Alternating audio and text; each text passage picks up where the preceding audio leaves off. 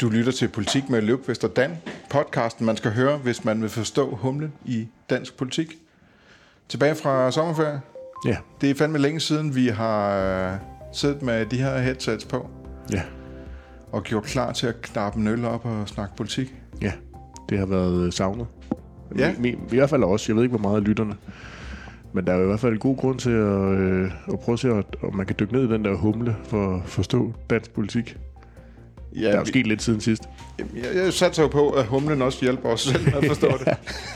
Det kan være, at vi bliver meget skarpe til sidst i udsendelsen. Jeg går i køleskabet og fisker øl ud, og dem jeg fisker ud, det er jo, det er jo dig, der har, der har fyldt lidt i køleskabet i, øh, Ja. i sommerferien. Det er lige præcis. Og dem jeg fik fat i, det var to bok øh, fra Skagens øh, Bryghus. Mm. Isbryder Ja, hedder de. ja. Ja. Jeg har jo... Øh, Det er sommer. Ja, ja jeg, jeg har jo været i, øh, jeg havde været i Skagen i løbet af sommeren, og der, øh, der så jeg, hvad det øh, lokale bryghus det kunne bidrage med, og en af dem var en, øh, en isbryder, og jeg tænkte, at øh, lige meget hvad der kommer til at ske i dansk politik, så kommer vi nok til at kunne, øh, kunne bruge sådan en øh, i løbet af en udsendelse, og øh, jeg har ikke fået det bekræftet endeligt endnu, men vi optager jo her onsdag, og øh, forlydenderne går på, at der øh, i går tirsdag var et møde mellem øh, Sofie Carsten Nielsen og, øh, og Mette Frederiksen. Og jeg tænker, at, øh, at de nok godt kunne have brug for sådan en isbryder, når øh, Sofie Carsten Nielsen hun tropper op på kontoret, og, og de ligesom skal have samtalen til at glide lidt efter den sommer, de har været igennem. Man kan godt forestille sig, at temperaturen i lokalet er dalet en, en anelse, ja. øh, når de har kigget på hinanden. Ikke? Ja, jo, det, der kan næppe være den aller, aller, aller bedste kemi. Der ville jeg gerne have været. Det vil jeg godt nok også. Og, og nogle andre omstændigheder må de nok have haft en eller anden form for isbryder. Man kan vel ikke åbne sådan en samtale med, om, hvordan har din sommer været? Nej, det ved jeg ikke, om man kan. Det, det kan, kan man måske godt. Vi Carsten Nielsen har i hvert fald, om ikke andet, så givet Mette Frederiksen det, der tænker over i løbet af sommeren, men det kommer vi ind på lidt senere. Nu skal vi lige have smagt på den. Nu skal vi smage på øh, isbryderbokken fra Skagens Bryghus. Som har en utrolig smuk, Ja, det øh, gylden, øh, mørk gylden farve, Ja, øh, som bok jo normalt har. Øh, ja, den er rigtig god, synes jeg. Ja, jeg er- plejer at være skeptisk over for, for bokøl, men den her glider umiddelbart øh, fint ned, synes jeg. De opfordrer godt nok på etiketten til at nyde den gennem vinterens kolde måneder, mens vi så sidder og drikker den her i, i øh, begyndelsen af en hedebølge. Men øh, den glider ned. Ja, og den er kold. Den er, der er karamelmalt. Det er måske derfor, jeg godt kan lide den. Ja, måske. Jeg tror, at når den er karamelmalt, det tror jeg faktisk kun betyder, at det er ristet, sådan så det bliver, så det netop bliver mørkere end, end, end sædvanligt, og giver okay. den der farve også lidt, sådan lidt, det giver også lidt mere sødme. Okay. Den er ikke så frygtelig sød, den her. Nej, nej. Den er godt, det er godt køb. Tak. deroppe i, øh, i Rimands øh, sommerresidensen øh, i Skagen. Nu øh, skal du jo ikke komme for godt i gang, fordi det er jo ikke mig, der har været på den anden side af jordkloden. Nej. Jeg vil næsten tro faktisk, at øh, 14, hvis nu der havde været 14 dage, øh, 14 dage i, øh, i Skagen i uge øh, 28-29 for eksempel, det ville garanteret have været lige så dyrt som at, at tage om på den anden side af jorden. Ah, det er kun på grund af inflationen. den banker jo i vejret.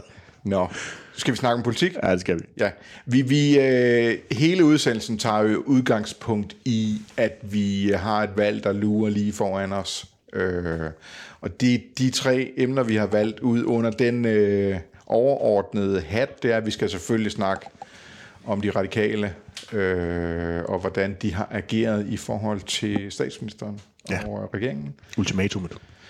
Vi skal snakke om øh, Inger Støjberg, der fik dannet Danmarksdemokraterne og buller ind i meningsmålinger og giver, giver sådan et rivgild på højrefløjen. Ja.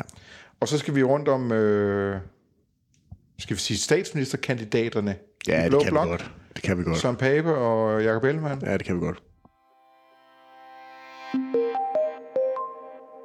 Hvis du er lige så analog som Kasper Løvqvist, så skal du abonnere på en af Jysfynske Mediers 14 regionale dagblade.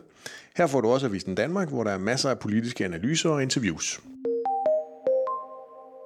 Løkvist, imens øh, du var på vej om på den anden side af jorden, og vi andre, vi stadigvæk fulgte med i dansk politik og gik på arbejde og sørgede for at holde hjulene kørende, så øh, kom der jo en afrapportering fra Mink-kommissionen, ja. og de radikale, de øh, valgte jo at svare på, øh, på den ved at at sige, at øh, juridisk mente de ikke, det rigtigt, der var mere at komme efter. Der, der synes de ikke, der var behov for den her uvildige advokatundersøgelse, som mange af de borgerlige partier, de ellers øh, ønskede.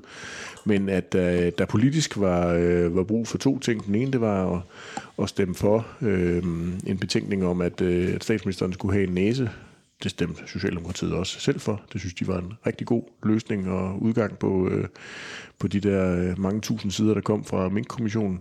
Men så tilføjede de radikale jo lige den lille krølle, at øh, de mente, der var brug for at blive renset ud i, øh, i dansk politik, og den bedste mulige måde, man kunne gøre det på, det var ved at, at bede danskerne om at, øh, at komme ned og stemme på, hvem de gerne ville have til at lede landet. Så Mette Frederiksen fik jo det der sådan lidt besynderlige øh, ultimatum, at hvis hun ikke inden Folketingets åbning få udskrevet et, øh, et valg. Så, Som jo er hvad, første, første tirsdag i oktober. Ja, det er den fjerde i, ja. i, øh, i år.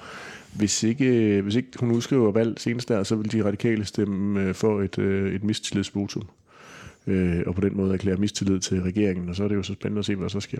Ja, og det var ligesom om, at den før sommerferien sådan ikke rigtig for alvor sank ind, selvom de radikale på, der var flere, der på de sociale medier øh, argumenterede for, at de radikale allerede havde væltet ja. regeringen, og socialdemokratiske minister gik frejdigt rundt og sagde, vi har hørt, vi er væltet, men... Men, men jeg har stadigvæk min nøglekort. Jamen, det, det, det, det, var, det var ligesom om, det var det, det, det havde lidt øh, ansatsen af at være en joke før sommerferien. Men, nu efter sommerferien er det ligesom om, at øh, alvoren rammer, også fordi det, det falder sammen med, at, øh, at meningsmålingerne virkelig har artet sig på en ny måde efter sommerferien. Øh, at at øh, hvis og når der bliver valgt, så er det faktisk øh, en reel mulighed nu, at flertallet skifter, ikke der? Jo, men der er jo sket rigtig mange ting. Altså en ting er jo selvfølgelig det, der så sket på, på minkdelen og konsekvenserne af det, og hvordan det har sat sig ud, ud blandt vælgerne. Noget andet, det er jo, som vi også skal snakke om senere i, i podcasten, nemlig øh, Danmarksdemokraterne, der, der bare frem, mm. og, og jo egentlig, i hvert fald lidt overraskende for mig, virker til at få have fået sat gang i nogle vælgervandringer. Men, men, men lad os gemme det lidt. Jeg synes jo bare... Jeg det, synes jo faktisk, det hænger sammen. Øh, jeg, jeg, jeg mener jo, at... Øh, at øh, grunden til, at alvoren også ligesom toner stærkere frem nu i de radikales ultimatum, det er, at nu kan man faktisk se konsekvenserne af det.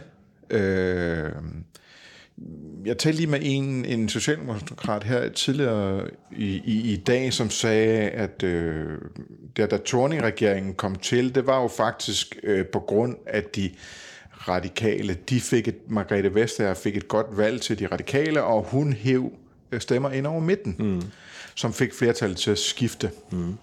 Som jeg ser det, så er radikale faktisk ved at gøre det modsatte nu.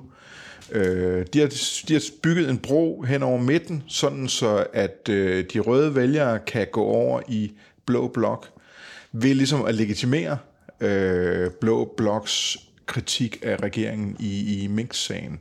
Jeg mener, at regeringen egentlig nogenlunde kunne have håndteret kritikken, så længe den lå i blå blok. Men nu vil radikale altså have valgt på baggrund af, at Mink-kommissionen viser øh, en magtfuldkommen regering.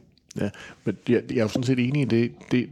Der, hvor du så tænker, det hopper lidt af, det er så, fordi de stadigvæk peger på Mette Frederiksen, og det er jo altså de radikale. Og radikale. Det er jo, ja, og det er, jo, det, er jo, det er jo rigtigt. Det er jo der, den der radikale logik er enormt svært at forstå, hvis man ikke selv er radikal. Men, men, ja, men det kan jo sagtens være, at de bygger broen og legitimerer øh, en, en vælter, vælgervandring fra rød til blå, hvis det er de radikale i sidste ende inderst inde håber på, at de kan komme helt af med Mette Frederiksen i statsministeriet, og i stedet for at indsætte en, en borgerlig statsminister. Det har bare så en masse andre udfordringer, jeg er ikke der følger med i det. Jamen, jeg er heller ikke 100% sikker på, at, at, at det faktisk er det, de vil, at radikale egentlig har lyst til at skifte side. Så jeg synes, altså...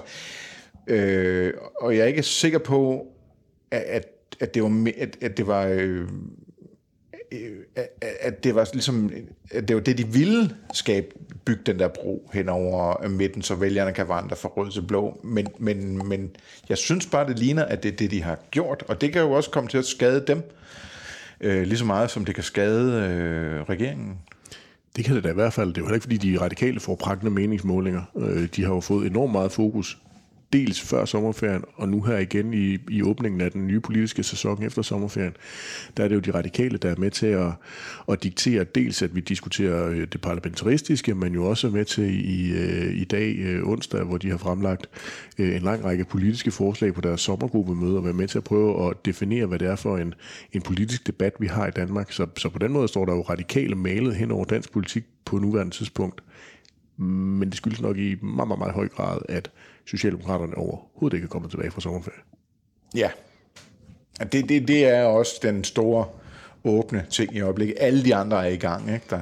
Fuldstændig. Alle de andre er oppe i gear. Øh, og, og buller det ud af og øh, agere ligesom på de her, det her skift i, mm-hmm. i meningsmålingerne, kan man se. Og det gør øh, Socialdemokratiet bare slet ikke. Øh, faktisk synes jeg, jeg synes, de, øh, de i hvert fald udad til agerer med et ret, mm, ret stort overskud. Altså, Radikale er kommet med en øh, økonomisk plan i dag, som dybest set øh, er en blå plan. Det må man sige. Der er nogle velfærdsmilliarder i det, ja, ja. men, men, men, men, men al, al, al finansiering kommer fra ja. benhård øh, blå politik. Ja, der får politik. Ja, Øh, Benny Ingebrecht, som jo er finansordfører nu, hans reaktion på det, det var, jamen vi øh, har jo en oplevelse af radikale som værende enormt konstruktive i forhandlinger og så videre, så lad os nu se, om ikke det går det hele. Ikke der? Mm. Øhm, det synes jeg er bemærkelsesværdigt, at de holder sig tilbage med at, øh, med at reagere på radikale udadtil i hvert fald. Ja, for et af forslagene var jo en total afskaffelse af efterløn. Ja. Den, den har jeg svært ved at se Ben Engelbrecht være sådan totalt rummelig overfor, når de skal sidde inde i et eller andet ministerium og rent faktisk forhandle det. Ja. Eller når der engang skulle skrives et eventuelt regeringsgrundlag, fælles regeringsgrundlag, eller forståelsespapir, ja. eller hvad man nu vælger at kalde det. Til gengæld er jeg sikker på, at radikale egentlig selv føler, at det er en udstrakt hånd, at de ikke foreslår at afskaffe Arne Pension. Ja, ja. Det, det, det kunne altså være en presbal til Jacob Ellemann, ikke? Det er rigtigt. Øh, men den har de jo så ligesom... Det er, også begrænset, hvor hurtigt de radikale kan, kan løbe fra de ting, de ligesom har accepteret. Og Arne-pensionen har de jo ligesom sagt, okay, fint nok, så frem i fald, at der bliver leveret et, et arbejdsudbud, der modsvarer det, man trækker ud ja. af arbejdsmarkedet med Arne. Og det har man jo øh, forsøgt at gøre med den der aftale, der også kom før sommerferien med, med udenlandsk arbejdskraft blandt andet. Så, så, øh, så, så, så den er jo ligesom klaret. Men, men der kan ikke være ret meget af at den økonomiske 2030-plan, øh, som de radikale har fremlagt i dag, der kan være spiseligt over i, øh, i statsministeriet. Nej. Det bliver, altså, det bliver spændende at se, hvad der sker, når radikale, øh, nej, når Socialdemokratiet beslutter sig for at være tilbage fra, fra, fra sommerferie. Ja. Øhm, altså, fordi jeg er sikker på, at de håber på, at når de ligesom melder sig ind, at det får den der effekt, at øh, der har løbet en masse spillere rundt inde på, på banen, og synes, uh, det er sjovt at spille fodbold, vi kan score både der, og i det ene mål, det andet mål, og vi kan løbe frem og tilbage, som vi vil. Men at der så lige pludselig kommer et hold tilbage, der, der stiller bussen op foran øh, nede i forsvaret, ikke der, og øh, sætter nogle, nogle øh, tankcenter forwards ind øh, i den anden ende, øh, så der sker noget, Øh, men men det, det er svært lige nu at se, hvad ja. det er, de skal gøre og måske for at få den effekt. Helt enig, og måske i virkeligheden for at blive fodboldbilledet, øh, måske bare tager en... Øh, en, øh, hvad hedder sådan en, en, en kridtmaskine med, fordi der mangler jo lige nu at blive defineret, hvilken spillebane vi spiller på. Fordi det er jo rigtigt, de løber for vildt rundt øh, derinde, men det er jo også fordi, de aldrig nogensinde rammer en, en kridtsteg, og der kan blive øh, indkast. Altså, øhm, lige nu forsøger alle politiske partier, det bælter ud med forslag. Øh, til højre og venstre øh, kommer øh, der nye forslag hver dag. Og det er jo fordi, de bare selv forsøger at definere, hvad er spillebanen her. Der mangler man simpelthen bare lige på nuværende tidspunkt en regering, der siger, at det er det her, der er det vigtigste, vi skal diskutere. Øh, og så må de andre forsøge at, øh, at enten lege med her, eller øh, kæmpe en brav kamp for at få, øh, få øh, sat en dagsorden, der giver mening for dem på det tidspunkt. Ja, men tror vi på, at de kan det? Regeringen? Ja. Jeg skriver en analyse, som vist øh, udkommer øh, torsdag på øh, Avisen Danmark.dk, hvor jeg øh, forsøger at, og accepterer, at Mette Frederiksen hun er, er lige så grøn, som hun er rød, og så skriver jeg, at hun har et øh, dødt batteri, og jeg håber, at, øh, eller ikke jeg håber, men, men at hun snart skal finde en lynlader.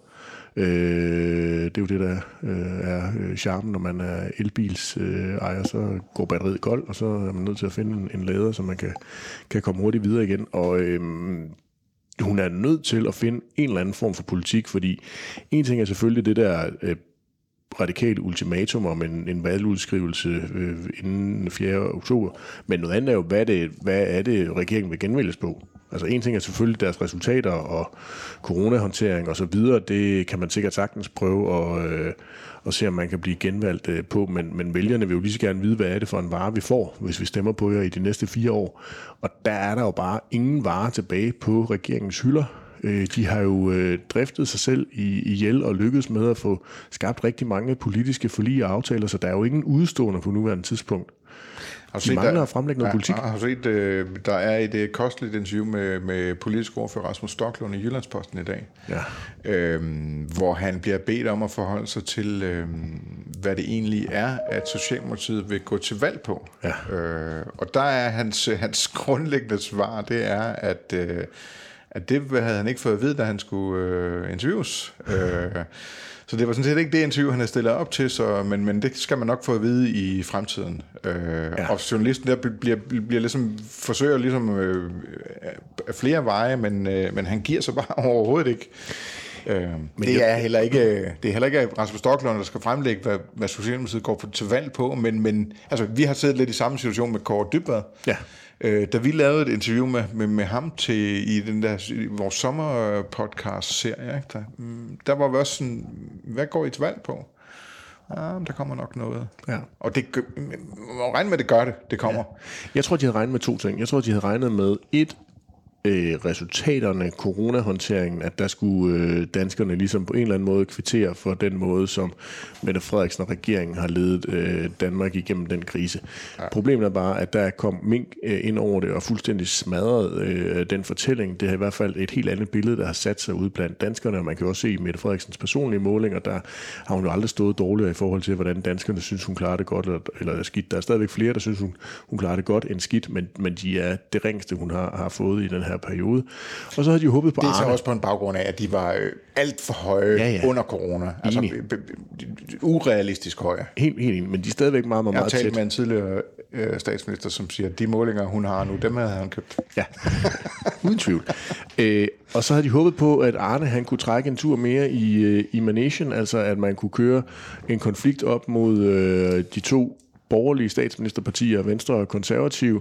Men Venstre de øh, kapitulerede jo i løbet af sommeren i Avisen Danmark og øh, bekendte sig fremover til øh, Arne. De kan godt nok ikke lide den, men, men de accepterer ligesom, at, at Arne-pensionen er kommet, og så må vi øh, lige vente øh, en rum tid på, at de også øh, vil finde ud af, hvordan de vil finansiere den, hvis de ikke kan lide øh, regeringens øh, måde at finansiere øh, Arne-pensionen på. Men, men, men nu er der så øh, kun de konservative tilbage, der, der øh, synes, at, øh, at Arne-pensionen er forfærdelig. Øhm, og øh, og den, den, den, der kan sgu nok ikke presses meget mere ud af Arne, kunne jeg forestille mig. Nej, jeg, jeg, jeg synes jeg også, at begge planer var dårlige. Ja, ja, helt enig. Fordi det men, handler men, om, hvad, hvad, hvad de har gjort, og ikke hvad jo, de vil gøre. Nemlig, men, men så tredje ben kunne måske så være en, en eller anden form for ny politik, og der må man jo så bare sige, nu her der står de altså så mangler alle tre ben. Ja. For der er ikke noget nyt. Nej. Vi må tro på, at altså, man, det vil være mærkeligt, hvis ikke der kommer noget nyt. Ja, ja, selvfølgelig øh. gør det det. Altså, hun har jo selv på sociale medier lagt op til, at der skal komme et eller andet form for psykiatriudspil. Øhm, så det må man jo formode øh, bliver en del af en, øh, en valgkamp. Og, men ellers så, og en økonomisk plan, ikke? Der, så kommer der også som der jo kan være alt muligt i. Ikke? Der, der kan være alt muligt Sådan i. kan man øh, pakke, pakke mange øh, nye tiltag øh, ind i. Helt sikkert, helt sikkert. Øh, og det er også forventninger. Altså, den, skulle, den skulle jo komme her i, i slutningen af, af august, begyndelsen af september, sammen med et finanslovsudspil, der skal komme der i slutningen af august. Så, så på den måde er der jo nogle, nogle anledninger til at forsøge at sætte en eller anden form for dagsorden. Men lige nu der er der fri leg. Ja. Skal vi lige øh, i, i den her del af, af, af emnet få, få rundet, øh, bliver der udskrevet valg? Mm. Det vil du gerne øh, have, at vi, vi øh, tager den diskussion allerede nu? det er ikke en dem, vi skal gemme til sidst. Nej, vi lad os gøre det nu. Nå, ja, men altså, det, det er jo, altså, det handler jo dybest set om konfrontationen mellem radikale og Socialdemokratiet. Ja. Øhm, den, jeg oplever, at Socialdemokraterne ligesom vil øh, tale, øh, ligesom tage luft ud af konflikten. Ja. Tale det ned og give muligheder for, at man kan finde øh, en løsning på det her. Ja. Øh, men kan man... Øh, det er jo vanvittigt at tro, at radikale ville kunne øh, slippe afsted med at stille sådan et ultimatum og så bakke på det. Er det ikke det? Altså, jeg har brugt meget tid her de første uger i august, efter jeg vendte tilbage på Christiansborg, på at finde ud af, om jeg kunne finde den stige. Altså finde en stige både til Sofie Carsten Nielsen, men for den sags skyld egentlig også til Mette Frederiksen, fordi de jo begge to er kravlet op i hver deres træ. Øh, jeg kan ikke finde nogen af stigerne. Nej. Og jeg tror måske heller ikke, Sofie Carsten Nielsen er interesseret i at finde en stige. Altså, jeg tror faktisk, Sofie Carsten Nielsen er interesseret i det valg. Ja. Og så må hun være den, der så er øh, muligvis skyld i, at øh, Rød Blok bliver øh, sendt ud af ministerkontorerne og, øh, og har en, en ørkenvandring på, på en fire års tid, hvis de kan finde ud af det i Blå Blok. Og, og man kan, jeg tror også, den eneste grund til, at vi overhovedet kan, at man overhovedet kan finde på at sætte spørgsmålstegn ved, om sådan noget bliver effektueret, det er, at øh, der har simpelthen været så meget i dansk politik ja, ja. Øh, i den her valgperiode, som øh, har været usædvanligt, og som man vil have sagt, det kommer aldrig til at ske. Men tror du så på det hurtige valg, eller det lidt langsomme valg, eller det sene valg? Eller hvilket valg tror du på? Øhm, jeg tror på, at det øh, min øh, analyse, kan man sige, er, at det mest Mette Frederiksen-agtige at gøre, det er at gå på talerstolen øh, 4. oktober, åbningsdebatten, holde en øh, brandtale om alt det gode, de vil gøre i, øh, i det, det næste år, som også vil være ting, som vil tiltale radikale, og så øh, se, om øh, Sofie Carsten Nielsen tør og, og fælde hende på det. Jeg tror, det er det, der er ligesom er hendes DNA. Det er mm. det, hun helst vil. Det er det... Øh, øh, og det sådan tror jeg jo, at det ville, have, det ville være for rigtig mange statsminister. At det, det, det er den mulighed, de er mest tiltrukket af. Øh, så tænker jeg, at der kommer en eller anden form for rationalitets øh, ind over den der proces på et tidspunkt. Siger, det går jo ikke, og hvis, hvis, altså, hvis vi skal vinde næste valg, så skal vi jo have flertal med radikale, så vi skal måske også holde op med at forsøge at skade hinanden, og ligesom have en landingsbane for, hvordan vi eventuelt vil komme videre efter et valg. Øh, men, men, og, og der tror jeg bare, at der vil være en proces der, som gør, at vi ikke får noget hurtigt valg. Man skal finde den der landingsbane og tænke lidt grundigere over, hvordan det skal gøres. Jeg tror ikke på noget hurtigt valg, men altså, det, det er standardsvar, ellers når folk spørger mig og sådan noget der, man kan lige så godt spørge en brandhane. Ja. Den her brandhane, han øh, mener så, at, øh, at jeg, jeg er jo sådan set enig med dig i, at det er nok det, som Mette Frederiksen eller længst nede i maven godt kunne, øh, godt kunne tænke sig. Jeg, jeg tror bare måske lidt mere på, at de får speedet processerne op rundt omkring i ministerierne, og så får, får øhm, og partikontoret for den sags skyld også, øh, og så får, øh, får fremlagt nogle politiske forslag i, i, i, en, i en rigtig god, et rigtig godt tempo, øh, og at vi så får et eller andet valg, der ligger i slutningen af, af september. Øhm, Som så bliver udskrevet i starten af september? Ja, det, det kunne jeg godt hælde til. Ja. Øhm, altså ligesom bruge den der 2030-plan og finanslovsforslaget som en eller anden, et eller andet afsæt til at, at gøre det. Mest fordi vi skal ikke ret langt ind i september, før det er, at det begynder at blive, blive kritisk med den der 4. oktober øh, deadline, og at Sofie Carsten Nielsen på en eller anden måde vil, vil få for meget øh, ære af, øh, af det her valg, hvis så frem det fald, at der også kommer nogle borgerlige partier med nogle 2030-planer, så vil Mette Frederiksen jo kunne sige, prøv at nu er der x antal 2030-planer. Nu er det tid til, at danskerne de skal, skal vælge, hvem der skal lede landet øh, de næste fire år. Fordi man kan ikke have alle de 2030-planer flyvende rundt i luften. Det går ikke. Der er, nødt, der er nødt til at være en køreplan, vi kører efter. Det skal selvfølgelig være den, regeringen fremlægger, vil med, med Frederiksens argumentation være. Jeg kunne bare godt se, at det var ligesom en måde at prøve at se, om man kunne få noget styring tilbage ja. øh, på, øh, på regeringsholdet. Altså fordi lige nu har de mistet styringen, hvordan kan de så få den tilbage? Men det kan de selvfølgelig gøre ved at forsøge at sætte dagsordenen med noget politik, men jo også ved at definere, hvornår er det det her valg, det skal være. Mm. Og så kan man også sige, at næsten den, det eneste, man kan være 100% sikker på, det er, at folk, der udtaler sig øh, skråsikkert om det her, de kommer til at tage fejl. Ja, ja. Altså, det er, vi bliver nødt til, altså, der er, ikke, der, der er jo ingen, vi ved jo ikke en fucking skid om det her, vel? Nej, nej. Altså, det, det er, den ligger hos Mette Frederiksen, øh, og man kan give alle mulige grunde til det ene og det andet, ikke der? Jo, Øh, den, den ligger hos Mette Frederiksen, og så er der nogen omkring hende, og så skal der den jo på et tidspunkt over i kongehuset. ja. På et tidspunkt skal den over i kongehuset, hvor, øh, hvor Margrethe så skal, skal skrive under, og så skal det så offentliggøres på et eller andet tidspunkt, at hun har skrevet under, og der er udskrevet valg. Ja. Men hun, altså, vidt jeg forstår, så behøver hun jo faktisk ikke engang at udskrive valg, fordi hvis radikale øh, trækker mistilliden, eller Nej. øh, træ, trækker tilliden, øh, hun kunne sådan set bare gå af. Ja. Øh, og så må nogle andre se, eller de, hun selv kan se, om hun kan danne regering igen, og så videre. Så, Så, så må den nuværende mandatfordeling Ja. forsøge at se, om, øh, om man kan blive enige om noget andet ja, end Mette Frederiksen, ja. der så stadigvæk vil være fungerende statsminister. Ja, der er så utrolig mange øh, scenarier i det her. Der er masser af godt materiale til næste mange ugers øh, podcast, indtil der vi får et valg. Ja.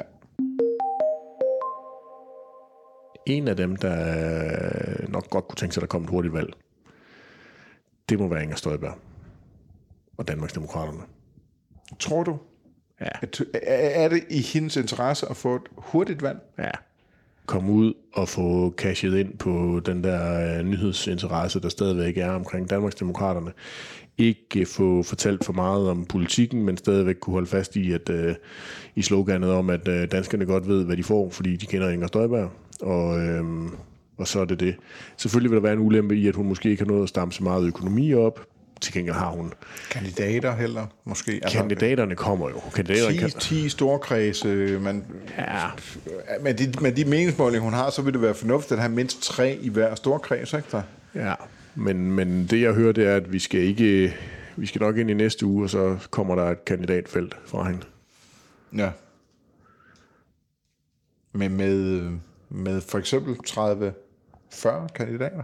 Ja, altså hun står jo til... Var det lykkestillet med nogen af 40, ikke der?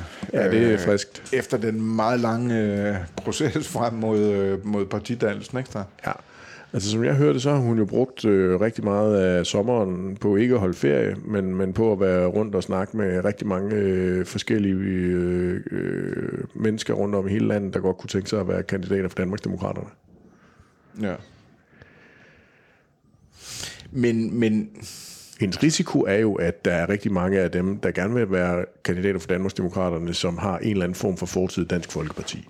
Og det har jo hele tiden været udfordringen for hende, at hun ikke skulle blive øh, et nyt Dansk Folkeparti, bare uden Morten Messersmith og Pia Kærsgaard og Christian Thulsen Dahl. ja. Så, så hun, man må formode og antage, at hun har en, får, får et kandidatfelt, der har en lidt bredere politisk profil end, øh, end blot tidligere DF'er. Jeg må så bare indrømme, jeg forstår ikke helt det der med, hvorfor det skulle være en øh, risiko for hende at blive set som et, øh, et, en, en ny version af, af Dansk øh, Folkeparti. Det er jo det, øh, folk gerne vil have, han har sagt. Det er rigtigt, men jeg tror bare ikke, de vil have den De vil ikke ballade. have det, de vil ikke have det gamle Dansk Folkeparti. Nej. De vil faktisk gerne have et nyt Dansk Folkeparti. Ja, men de vil bare ikke have den ballade, der ligesom har kendetegnet Dansk Folkeparti, og den nedtur, Dansk Folkeparti har været i de seneste 3, 4, 5 år. Øh, det er jo ikke den, de er interesseret i. De vil hellere være på en optur. Ja. Med på bølgen. Jo, jo. Og der, og der, kan, der kan for mange DF'er bare sende en forkert signal, tror jeg. Ja, og, og, og derfor kan, det, kan man faktisk godt argumentere for, at selvom jeg tror, det var en overraskelse for os alle, at, øh, at den, den er en fordel for Inger, at øh, Christian Thulesen Dahl fandt sig et øh, job som øh, ja. direktør for Aalborg Havn. Ikke der?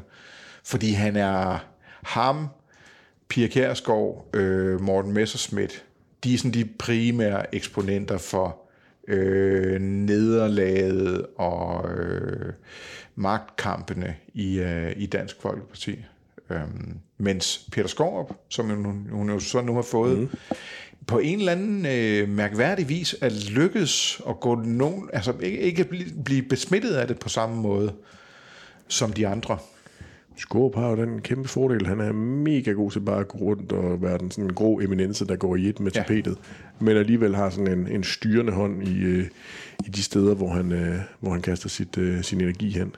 Ja. Ja, og samtidig med, at han er, den, han, han er en naturlig nummer to. Ikke? Jo, jo, han har ikke nogen ambition om at blive nummer et. Nej. Aldrig nogensinde. Nej. Altså jeg kan huske, i, i, i, i sådan hele formandsvalgkampen øh, i Dansk Folkeparti, der blev jeg spurgt sådan øh, forholdsvis ofte af folk sådan, hvorfor er Peter Skorp ikke en ja. spiller i det her? Øh, og det, hvis man kender til Dansk Folkeparti, så ved man, at det, det, det er han aldrig, Nej. Peter Skorp. Øh, Peter Skorp øh, har til synligheden ikke ambitioner om at blive øh, nummer et i noget, og, øh, og der er heller ikke nogen, der er interesseret i at få ham som nummer et. Han er sådan lidt socialdemokrat, øh, han er lidt ligesom Socialdemokratiets Henrik Sats Larsen. Jeg tror heller ikke, han havde en formand i maven. Jeg tror også, han trives utrolig godt med at være ham, der trak i trådene ud bagved og ringede op og sagde til nogle øh, gruppemedlemmer, at nu skulle de knytte sylten og, øh, og makke ret og følge partilinjen. Det er også den opgave, Skåb har haft. Ja, jeg, jeg tror, I måske næsten i høj... Jeg, jeg måske nærmere ville sammenligne ham med Socialdemokratiets Henrik, øh, Henrik Dam. Dam. Ja, det gør øh, det er også lidt lignende. Øh, fordi han er slet ikke, han er ikke den der biske type, som, nej, nej. som Henrik Sass. Han er ikke en, folk var, var bange for i, i, i Dansk øh, Folkeparti. Nej, men der blev lyttet. Ja. Det er nok. Henrik Dam er også et meget godt bud. Ja. Altså, hierarkiet i Danmarks Demokraterne er fuldstændig tindrende klart med Inger Støjberg og Peter Skorup. Det ville det ikke have været med Inger Støjberg og Christian Thulesen Dahl. Nej. Øh, så det, det, det er sådan set også godt for hende. Enig. Til gengæld er hierarkiet på højrefløjen ikke så klart det virker i hvert fald til, at der er øh, pænt meget øh, drama omkring, hvem det er, der er øh, højrefløjens øh, ukronede konge eller dronning på nuværende tidspunkt. Ja, der er Fordi, i hvert fald ikke tilfreds med, der er i hvert fald utilfredshed med hierarkiet på højrefløjen, ja, kan det må man sige. sige. Pernille Vermund, hun langede i weekenden ud i, i politikken efter øh, Støjberg i nogle meget hårde vendinger, og, og Morten Messerschmidt var ikke sent til at følge op i at, øh, at øh, gå krigerisk til Inger Støjberg. Nej, og, og Pia Kjærsgaard er også lidt efter hende i, mm. i det interview, vi, vi, vi har i Avisen Danmark i dag. Ja. Øhm, men, men altså, det, det er jo... Det klinger jo hult, kan man sige, øh, når, de er, når, de, når de er efter hende. Altså, øh, Værmund, der har sendt øh, fly i luften med banner til støtte for Inger Støjberg. Stået for støtteindsamlingen. Ja. Øh, var til hendes takkefest i Hadsund. Ja, Øh, og, og Dansk Folkeparti, der vi have hende som formand. Ja, Messersmith var klar til at trække sit kandidatur som formand, hvis bare Inger Støjberg hun ville komme og bekende sig til Dansk Folkepartis ja. øh, partiprogram. Ja. Der kan man så sige, at i Messersmiths tilfælde, der mente han det ikke. Nej, nej. Øh, og, men og han det, har trods alt været med. Kan man godt se. Men Pia Kjærsgaard for eksempel, ja. hun mente det jo. Ja, ja. Hun ville jo have Inger Støjberg, før ja. hun ville have øh, Messersmith. Messersmith. Ja. Og, og siger faktisk også i det øh, interview i Avisen Danmark i dag, at hvis de havde fået overtalt uh, Inger Støjberg, så ville hun faktisk uh, mene, der har været ro på i Dansk Folkeparti. Det, altså, så ville så mange ikke have meldt sig ud af folketingsgruppen osv. Um, øhm, det er bare en svær position og så kritisere Inger Støjberg fra. Jamen, de, de, de, de står jo ikke på nogle super solide fundamenter, Værmund og, øh, og Messerschmidt. Øhm, det, der bliver interessant, det er jo om deres kritik som jo er reelt nok, hvor de kritiserer Støjberg for alt det, hun har øh, stemt for, øh, blandt andet, og har, øh, har med i sin politiske bagage øh, gennem mange år som, øh, som venstreminister og venstremedlem. Mm. Øh, det bliver spændende at se, om den sætter sig derude i befolkningen. Altså om der er nogen af vælgerne, der får øjnene op for hov. Det kunne måske godt være, at, at, øh, at Inger Støjberg og Danmarksdemokraterne ikke var der, hvor de skulle sætte deres kryds. Jamen, det er jo i hvert fald det, det er ligesom det, i hvert fald sådan Pia Kærsgaard håber på, mm. og som øh, Morten Messersmith er sådan set en eksponent for det samme, det der med, at de er den ægte vare. Ja. Øh, de kommer ikke fra andre partier. Øh, de er ikke søgt over i det der rum i dansk politik, fordi det var opportunt for dem, eller fordi de så, der var noget at, at, at, at hente. Øh, de er der, fordi de er født ind i det. Ja. Øh, de ikke kunne være nogen andre steder. Øhm, ja, det kan man godt forstå, det der synspunkt.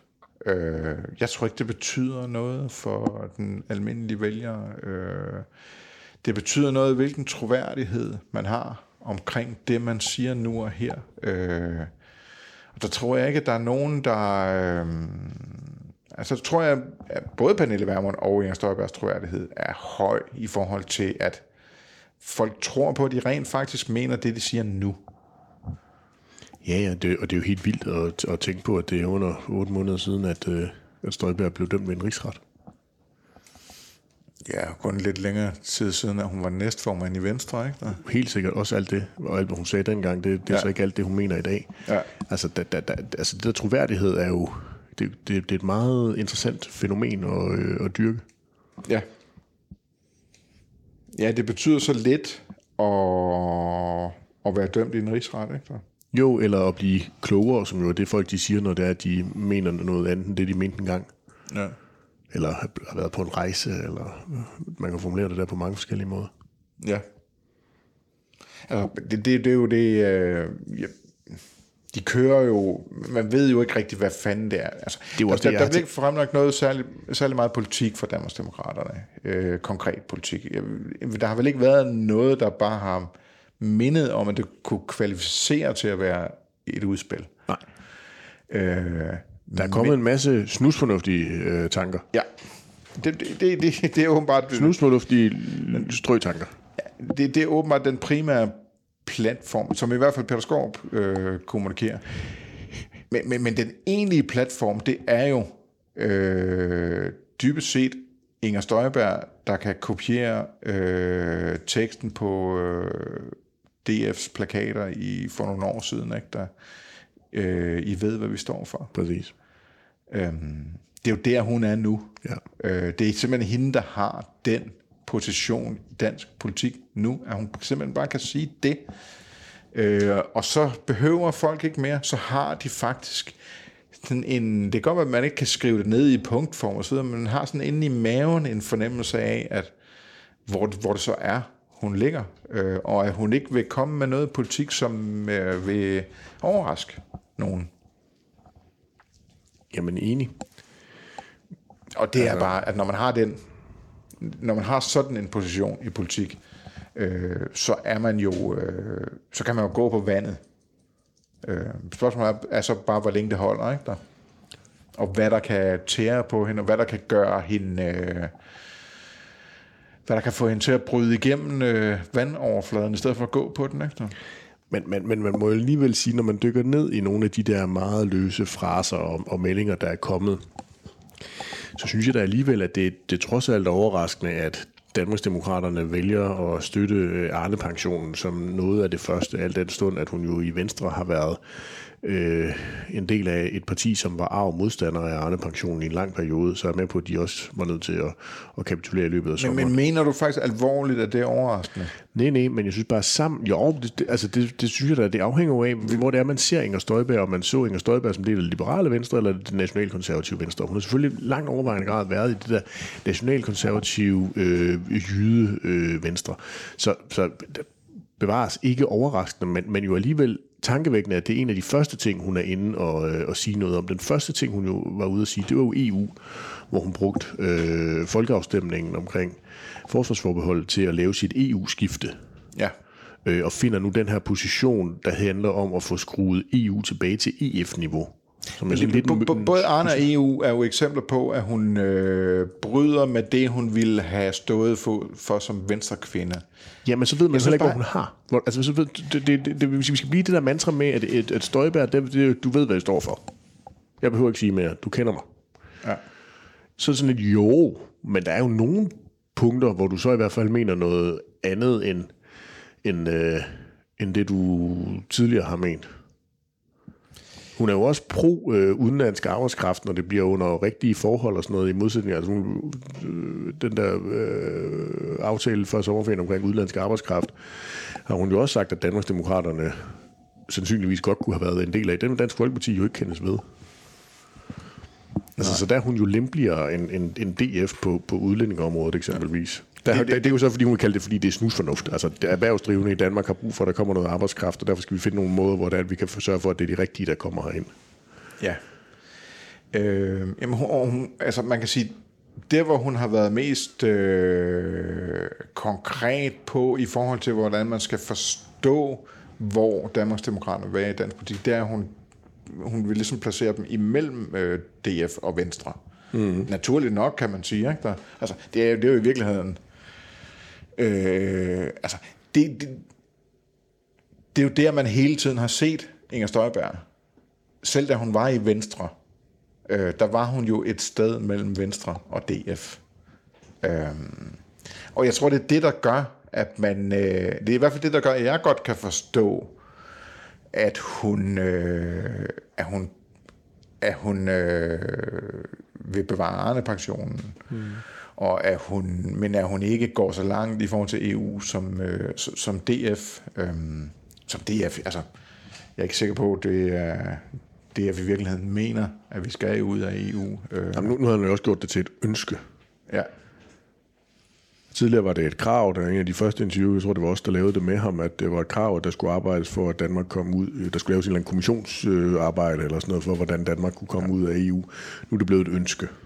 Altså det, at, at DF overhovedet tog den position, det var jo faktisk lidt en del af magtkampen i DF på et ja. tidspunkt. Der var nogen, der, der det var en del af at tilføje Christian Thulesen Dahl nederlag, fordi han ja. var ikke interesseret i, at DF havnede der. Ja. Men, men altså, det er bare... Øh, ja, i forhold til det med, at man ved, hvor man har hende, øh, og så sætter man det op i forhold til, at men hun var jo i Venstre, og så må hun have været et andet sted, men, men, men, men selv da hun var i Venstre, vidste man jo godt, at hun ikke... Øh, at hun var et andet sted end, øh, end, end sådan Ellemann øh, venstre linjen, ikke der? som lå tættere på DF. Mm. Så i virkeligheden, så, så, så synes jeg, hun placerer sig et sted, hvor hun har været hele tiden. Og øh, den smule politik, vi får fra hende, øh, passer ind i det billede. Ja. Ja, ja. Det er du ret Og det gør jo ikke, det skader jo ikke en politikers troværdighed. Vil jeg mene.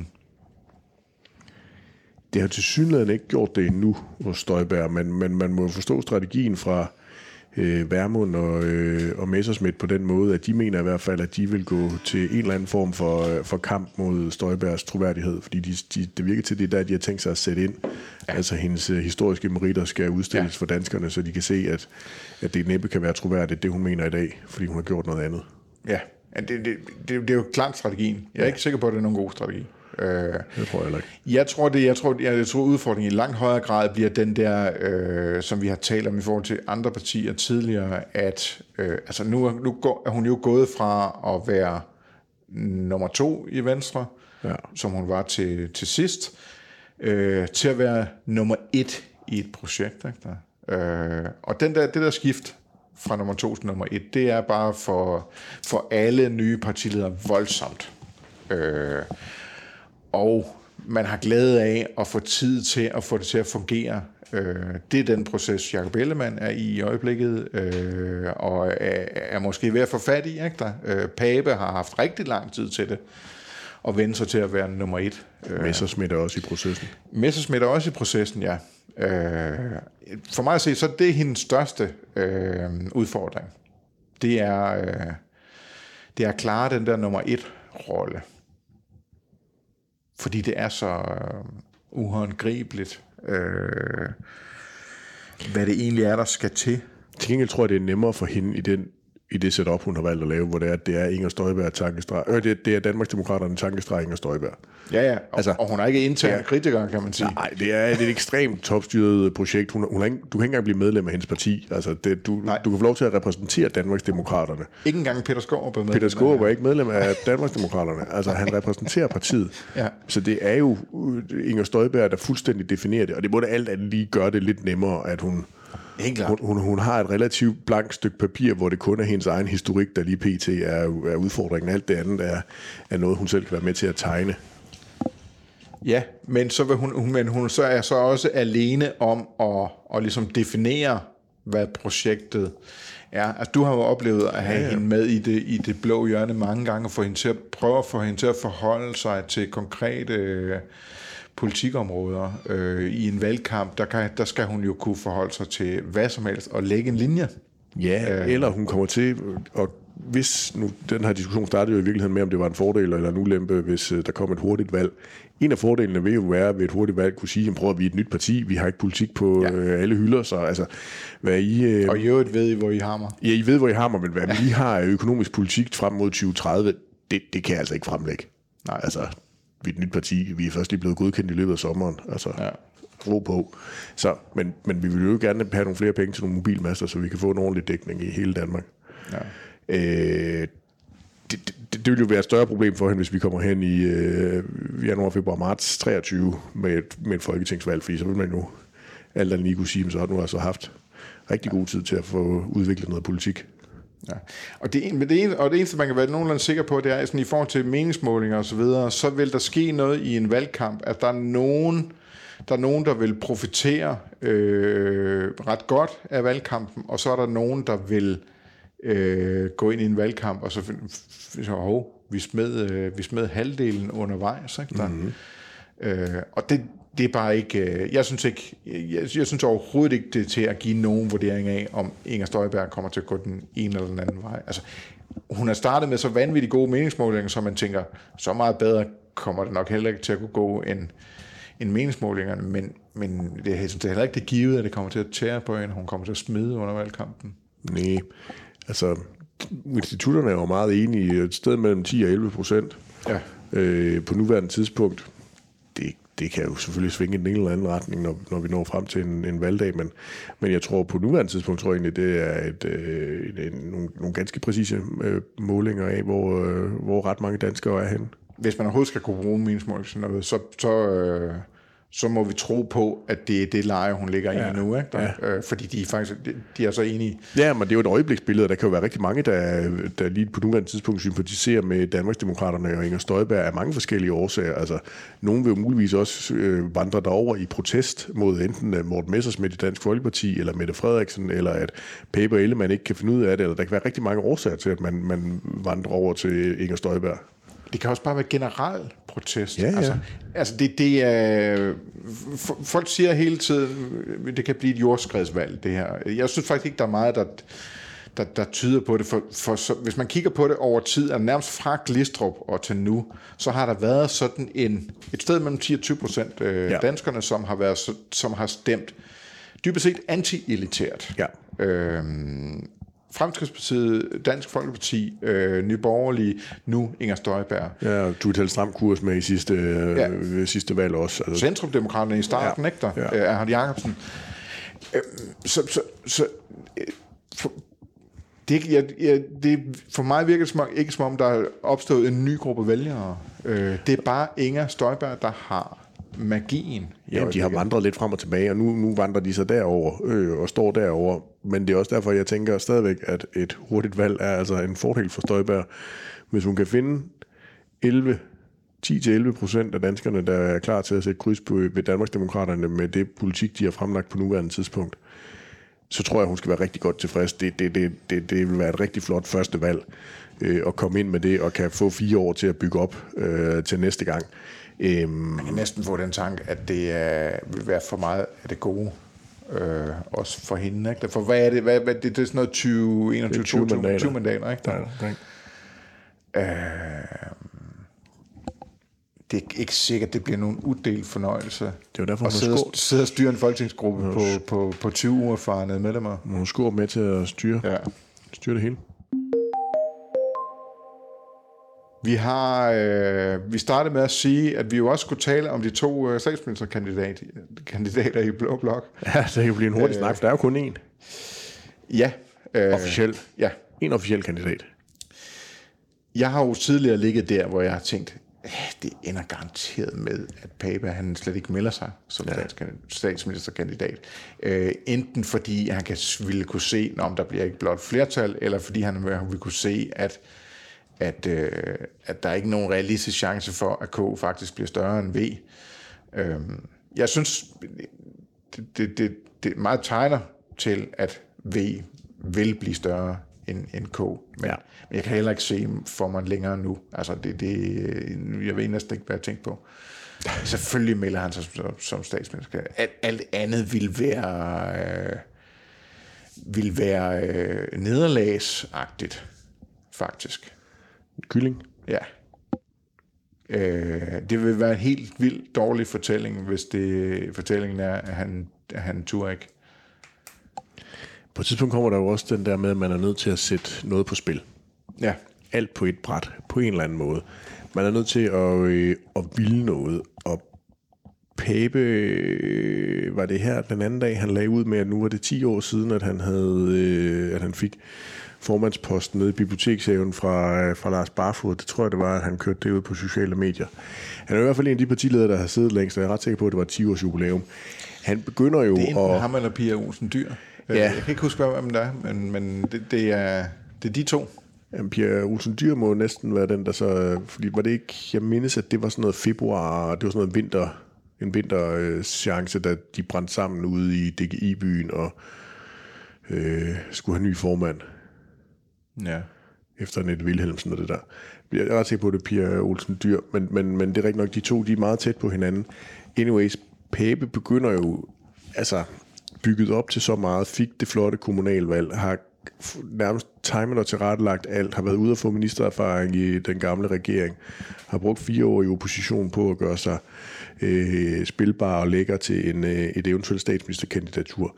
Han er nødt til at prøve. Han er nødt til at se, om det kan bære. Ja. Og hvis det ikke kan, så må det jo være det, og så er det måske også ved at være tid til, at han kan kigge ud i en folketingsgruppe, der, hvor der er kommet mange flere nye medlemmer til at sige, okay, er der en, øh, er der en, øh, en kandidat, vi kan, kan køre stilling til og, og give stafetten videre til i løbet af den kommende valgperiode, for eksempel. Ja, jeg tror, det, det vil være hvis nu han ikke bliver, lad os nu sige, altså hvis, også hvis han bliver minister Nej, i så kan en Jacob Ellemann-ledet regering. nej, så kan han nok holde, godt holde den kørende, men vil han så være statsministerkandidat igen, så har danskerne jo, øh, jo nok tak, tak, men nej tak. Nej, men han vil nok ikke begynde at tænke, hvem skal afløse mig som formand for konservativ. Tror du det? Det vil han nok ikke. Der vil han jo nok vente på, at der kom et, et valgnederlag til at, øh, at takke af. Men hvis, hvis, hvis det ikke bliver blot flertal og blå statsminister efter et valg, så, så vil han jo have udsigt til fire år mere. Ja, altså vil det give god mening at kigge på, okay, er det så, øh, Så han sidde i Mette 14 Abildgaard for 14-15 eksempel, år. eller, eller, eller Maja Mercado, vi skal, der skal, eller, eller en anden i gruppen, Ja. som, som skal have chancen. Ja, Ja, det vil give god mening. men i hvert fald nødt, altså lige nu er der jo ikke kig på nogen affølge i det konservative, ikke meget bekendt. Det er ikke sådan, vi render rundt og snakker om, hvem der er kronprins i det parti. Men den snak vil jo komme. Ja, det kan godt være, den ville komme, men det, det, det er lidt svært at se nu, ikke? Fordi det, det øh, Nå, men nu er det jo Pape Power, fuld, fuld smadret ja. på Pape Power, og fuld opbakning øh, både i den nuværende folketingsgruppe, og også når de samler alle deres kandidater og sådan noget. Så det er ikke, fordi han er udfordret på nogen måde. Det er ikke det, jeg sidder og siger. Jeg siger bare, de, de, de er nødt til at, og, øh, at sætte noget på spil. Ja. Altså, de, de er nødt til at række ud efter øh, den højeste post. Dels fordi der er bygget så meget forventning op, op omkring det, men, men det er der jo også ude i deres bagland. Og deres målinger har jo... Øh, vi skal jo tilbage til slutterstid nærmest for at finde noget, hvor, hvor der er den der optimisme og, og, øh, og øh, gejst i det konservative parti. ja. Du har jo en teori om, hvornår han melder sit øh, statsministerkandidatur efter. Ja, den teori er de radikale jo så i godt gang med at, øh, at fuldstændig øh, kampsmadre, fordi det kræver jo virkelig, at man har is i maven. øh, og hvis der er noget, de konservative med Søren Pape, under Søren Papes ledelse er kendt for, så er det jo nødvendigvis ikke lige at have is i maven, synes jeg. Øh, men men øh, 10. september, det er en lørdag, der har øh, de konservative sjovt nok valgt at øh, lægge deres øh, landsråd øh, i hovedstaden, så er de jo i hvert fald sikre på at få massiv mediedækning, fordi så skal vi ikke øh, køre til, øh, til Herning eller Odense eller andre Nu steder. siger du vi. Øh, der er kortere, jeg tror, det er næsten der er kortere til Herning for mig, end, end der er til København. Ja, ja. øhm, de er i hvert fald sikre på massiv mediedækning, men den 10. september har også den anden charme, at hvis man øh, går øh, 40 år tilbage i, øh, i tiden, så var det den dag, Poul Slytter havde første arbejdsdag i statsministeriet. Og det vil jo alt andet lige være en øh, pæn, stor historisk øh, affyringsrampe for et øh, statsministerkandidatur, hvis man kan trække tråden tilbage til Poul Slytter, hvilket Pape jo allerede begyndte på i den seneste landsrådstale, øh, tale, hvor han jo også brugte øh, nogle af Slytters ord om, at der på et tidspunkt kommer en konservativ statsminister igen. Så det er bare mit bud. Ja, tror, Men- tror, men- de har fundet øh, ABBA-melodien, som skal, som skal køre. Ny under. ABBA-melodi til det. Ja, det. Jeg tror i virkeligheden måske, de er i gang med at lave... Jeg tror, det er plan A. Men, men jeg tror, de må være i gang med at lave en plan B. Ja. Og se også for, hvornår er det, der, altså, hvornår, er det, det giver bedst mening, alt efter, hvornår der kommer et valg. Ja. Hvis der ikke er udskrevet valg til 10. september, så tror jeg, han gør det der. Ja. Men de skal så have is i maven til at holde den der indtil. ja. Jeg kunne også godt tænke mig noget is i maven nu. Det er godt Ja, nok godt nok varmt herinde. Du har også valgt, at vi ikke skal have vinduet åbent. Hvorfor er det mig, der har valgt det? Det er fordi, det er dig, der sidder tættest på den stang, der kan åbne vinduet. Okay. Skal vi snakke om uh, Ellemann også? Nej. Nej. Nej, men nu Der køber har været et boligudspil, og det kører fint for Ja. Ellemann. Og... det, det, han, er, han er tilbage i fuld galop. Nå, skal vi ikke bare slutte så? Jo. Godt. Men, men øh, det plejer jo ellers at være, når, når, når glasset er tomt, og det er det faktisk også næsten for mig. Ja. Den, øh, jeg er ikke nogen stor nyder af, af bokøl generelt. Jeg kunne aldrig finde på at bestille en bok på et øh, værtshus. Det, det er en, øh, jeg, jeg synes faktisk, er, det er en rigtig god øl, den her. Den bryder isen. Det er dejligt. Mm. Det var slut på øh, første udgave af Politik med Løvqvist og Dal efter sommerferien i uge 30. Tak fordi du lyttede med.